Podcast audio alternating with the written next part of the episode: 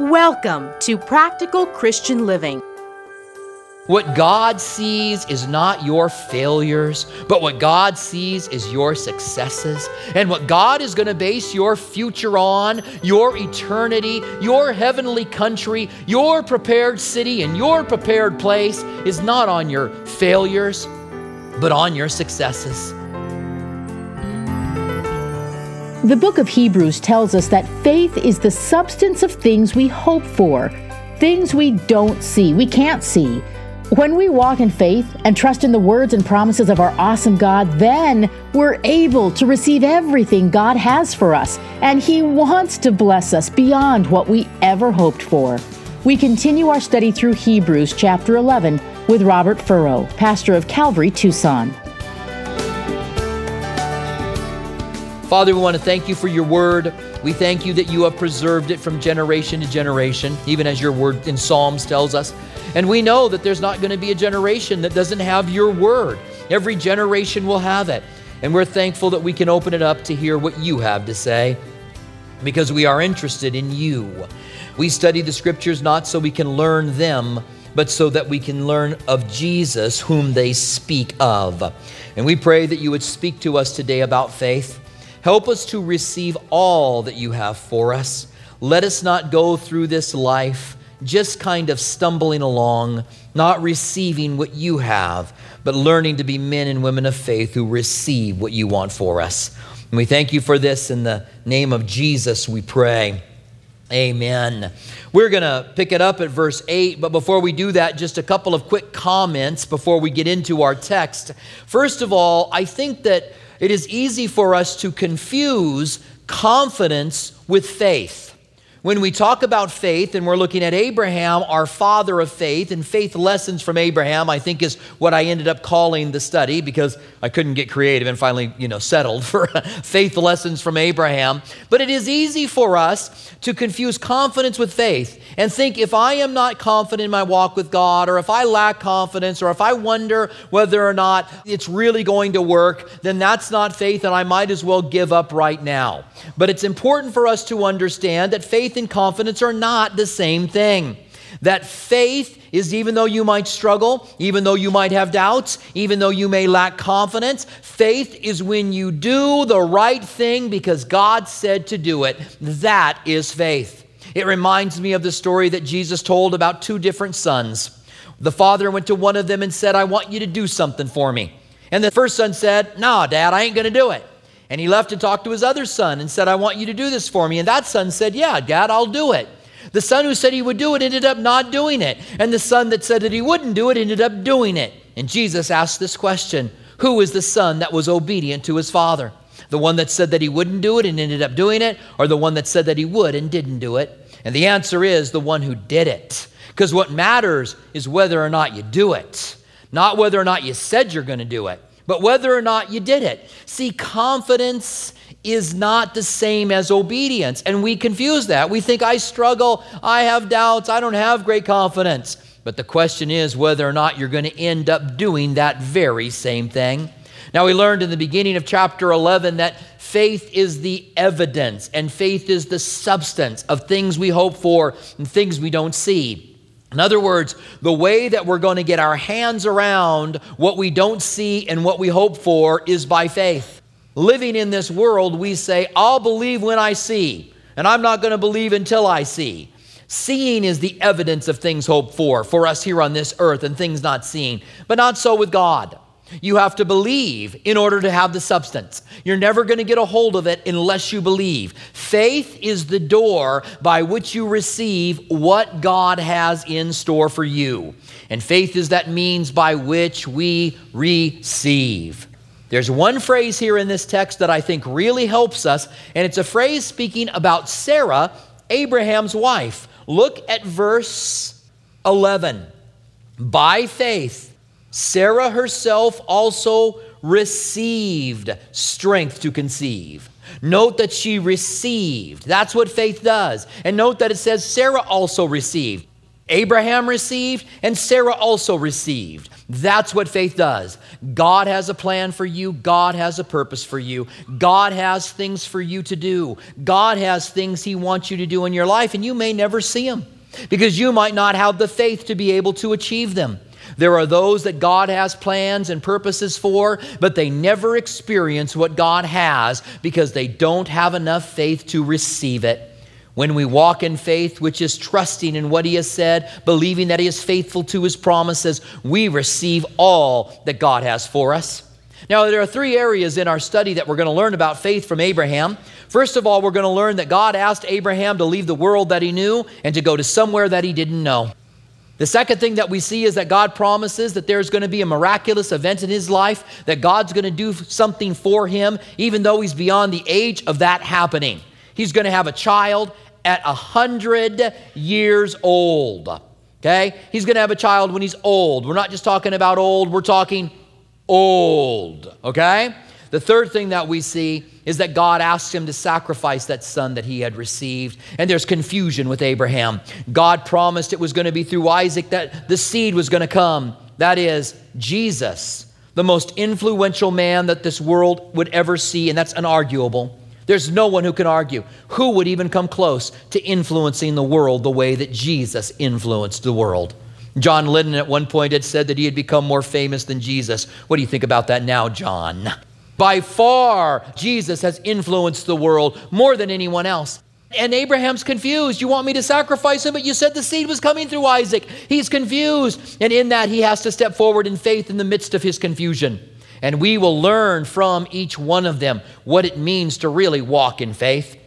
Now we start in verse 8 of Hebrews chapter 11, where it says, By faith Abraham obeyed when he was called to go out of the place which he would receive as an inheritance, and he went out not knowing where he was going. The thing that strikes me in verse 8 is the first four words By faith Abraham obeyed. If you know anything about the life of Abraham, you know that God called him to leave when he was in the land of Ur, and he left and went to Haran and stayed there for 25 years before he went to the land of Canaan where God brought him. He had a hesitation, he had a pause. In fact, it's more than a hesitation, it's more than a pause, it's a homestead, it's 25 years. God tells him, Leave your father and mother and your family and go to the land that I've showed you. He brings his mom and dad, takes them to Haran and stays there for 25 years. And isn't it amazing that God doesn't even bring it up? God doesn't say, by faith, Abraham obeyed after he went to Haran for 25 years. God just forgets all about the stutter step. He forgets all about the pause. He forgets all about the homesteading. And this is a beautiful thing about faith. It's a beautiful thing that we learned earlier in the book of Hebrews that God, by the sacrifice of Jesus, remembers our sins no more that He saves us to the uttermost, and what God sees is the positive in our lives. And aren't you glad about that? What God sees is not your failures, but what God sees is your successes. And what God is going to base your future on, your eternity, your heavenly country, your prepared city, and your prepared place is not on your failures, but on your successes. So that here, when we're studying Abraham, he says, And Abraham obeyed when God told him to leave his country and go to one that I was going to show him. Now, I think that's why Abraham becomes the father of faith. Abraham is not the father of faith because he has such tremendous, awesome faith. In fact, Abraham stutters all along the way. As soon as he gets into the land that God showed him, there's a famine in the land. You would think a great man of faith would say, I'm going to stay here in this country and I'm going to uh, you know, ride out this famine because God's faithful. Nope. He packed up the family and moved them to Egypt. And when he got there, he said to his wife, You're really pretty. You're really, really pretty. You're really pretty. And I'm afraid they're going to kill me to get you. So would you say you're my sister instead? Then when Pharaoh sees Sarah, he goes, You're really pretty. You're really, really pretty. I want you in my harem. And next thing you know, she's in the harem and God has to intervene. You know what happens? Abraham leaves with more stuff. You would think that with all this lack of faith, God would, you know, kind of slap Abraham around some and say, Now you get back up there to Canaan where I told you you're supposed to be. But here Abraham comes. We got more things than when we left. And he goes back up. That God blesses him even more, even though he just still has another stutter step of faith. The reason that Abraham is our father of faith is not because he had this great unbending faith. He struggles on every level, he struggles through it all. But the reason he is the father of faith is because he's just like you, just like me. Because he has a lack of confidence, because he struggles with doubt, and yet he does it. And that becomes an example to us not to quit and not to give up because we struggle and we have lack of confidence and we struggle with doubts. And so we will receive what God wants for us. And the reason He becomes our Father of faith is because God asked you to leave the world you know and to go someplace that you don't know. You are not supposed to live in this world. You and I are not supposed to be attached to this world. We as Christians are to give up our connections to this world because we are no longer from it. You're only passing through. You're just a sojourner. You're just a pilgrim, the Bible says. Doesn't mean you have a buckle on your hat and shoot turkeys. It means that you're a pilgrim because you're passing through. And some of you guys go, oh no, I own property here. I own my home. Well, chances are you don't really own your home. A bank owns your home. Chances are, okay? Some of you guys might actually own it because you paid the bank off, but I doubt it. Most of us here, we the bank really owns it. But even if you own that home, what's going to happen when you die is your kids are going to fight about it, sell it, split it up, and spend it on things you don't want them to spend it on. Why? Because it's not yours. You're just using it. And sooner or later, someone's going to get those resources and it's going to be used on things you wouldn't be happy with with them using it. Sooner or later, if it's not your kids, it's your grandkids. If it's your grandkids, it's your great grand, whatever it is, you're passing through here, whether you realize it or not. You might say, No, not me. This is my home. Oh, no, you're passing through. If you don't believe that, just look at a picture of yourself from 10 years ago. you're passing through at a high rate of speed. I know that by experience, all right? We are passing through here. And God's asked you to go somewhere where you don't know. He's asked you for a future that you don't know. He's asked you to give up your life, lay it down, pick up your cross and follow me, and go to a country that you don't know what it's all about. The thing about the Christian life is you have expectations about Christianity, and they aren't always met. It's like marriage. It's been a few years since I've done uh, weddings. I, I don't do them anymore. I used to do them, and I, I used to have counseling sessions I would do for those who I was marrying. I would have seven of them. One of them was on conflict resolution. There's a couple that's getting ready to get married. They come to me and they say, Hey, would you marry us? And sure, but I need you to do these classes with me. And so, in the very beginning of conflict resolution, I would ask them, Have you guys had a big fight yet? Periodically, the couple would say to me, We love each other. we don't fight. We would never fight. To which I would know you guys are in for a big surprise. I would say, nevertheless, let's talk about conflict resolution. How do you handle a conflict? How do you come to an end to the conflict? How do you forgive out of a conflict? How do you do those things? When me and my wife were married, she was about ready to turn 20 and I was about ready to turn 22, but we were young. We'd known each other for a year and a half. We'd kept ourselves pure. We had all this expectations for our marriage. I remember our first blow up. We were in our apartment. It was our first apartment. We'd gotten in a fight and Wah! next thing you know, she walked out the door, down the steps, and down the street. And I'm following her in my Jeep. Honey, would you get in the car? I'm not going to get in the car. Please get in the car. I'm not going to get in the car. I'm sorry. We get in the car. I'm not going to get in the car. Come on, honey, get in the car. I fall out a mile, two miles, three miles. Now I realize I'm the only person in this room that's ever had that experience. None of you guys have ever had anything like that. Well, with marriage, you have your expectations, and then your expectations aren't met. We have people that will call us a couple of weeks after being married. Can we annul our marriage? I don't want to be married anymore. The answer is no, we don't have annulment for your marriage. But then marriage becomes something you never thought it would be. I was married for 30 years with Lisa, and that marriage became something that was far beyond what my expectations were. I had expectations, but it was far greater than that. The Christian life is like that. When God says, Follow me, give up everything and follow me. And we begin to follow Him. And then we learn, Boy, this is difficult and it's hard. And people mock me and people judge me because I'm a Christian. And it's difficult and it's tough. But I tell you what, you hang in there. And you are going to a place that is far beyond, far greater than anything that you have ever thought. Even if you don't experience it here, you will experience it. And that's what Abraham did. It says in verse 9, by faith he dwelt in a land of promise, as in a foreign country, dwelling in tents with Isaac and Jacob, the heirs with him in the same promise. For he waited for a city whose foundations, whose builder and maker was God. His nephew Lot went and moved into the city of Sodom, but Abraham didn't want to move there because he was an alien, he was a foreigner, he was a pilgrim. He lived in tents and he traveled around because he didn't belong in any of those cities.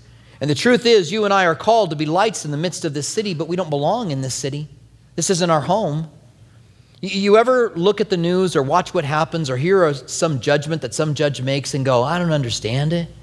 I don't understand this world. What's going on? What are they doing? Where are they going? What's going on with this world? You ever, feel that way? Good. You're supposed to. If you said to me, I'm 100% comfortable with this world, I love it, I love all the politics, I love everything going on in the world. If you said that, I'm going to say, oh, yeah, you got some problems with your faith.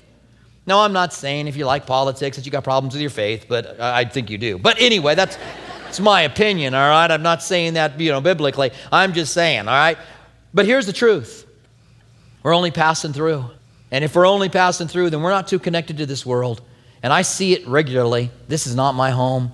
And when I see the news or hear the news, I go, This is not my home. I don't understand why people do what they do. I don't understand what's going on in the world. And I often say, if I were running things, and I don't know whether you guys would be happy to have me run things or not, but I often say, if I were running things, things would run a whole lot different. And I have a feeling you say the same thing because we are not from here. We're aliens. You might not have a finger that lights up and say, ET phone home, but you're an alien nevertheless. you don't belong here. Neither did Abraham. Now, Sarah also received, it says in verse 11, by faith, Sarah herself also received strength to conceive, and she bore a child when she was past the age. What does the past the age mean? She had gone through menopause. She was past the age. In fact, she was 89 years old when she conceived. And it says she was past the age, but she bore a child because she judged him faithful who had promised. It wasn't about Sarah grabbing something that God had never promised her. Faith is receiving God's promises. Faith isn't getting something God hasn't promised. She believed that God was faithful for what he had promised. Well, when did God promise this? Well, Abraham was hanging out in his tent, and I think it was a place called Mamre, and all of a sudden, two angels and the Lord come in the form of men. And they hang out with Abraham in the porch of his tent. Sarah prepares a meal for him, and then she's back in the tent, but she's listening to what the guys are saying outside. So all of a sudden, the Lord says to Abraham, When I come back by this time next year, Sarah, your wife, 89 years old, past the age of childbearing, is going to have a child. The Bible says Sarah's inside the tent. She laughs. You'd probably laugh too. You're 89 years old. You're going to have a child in a year. really? What are you thinking? And so the Lord said to Abraham, Why'd your wife laugh? And from inside the tent, Sarah says, I didn't laugh. And God says, Oh, yes, you did. She's 89 years old. And it says, by faith she received. By faith she received. What does it mean that she receives? All of a sudden, I don't know what it took. I don't know. She's laying there at night, and all of a sudden she goes, God's going to give me a kid. And if God's going to give me a kid, I got to get together with the old man. and all of a sudden she says, Abraham, come here. He's a hundred. What?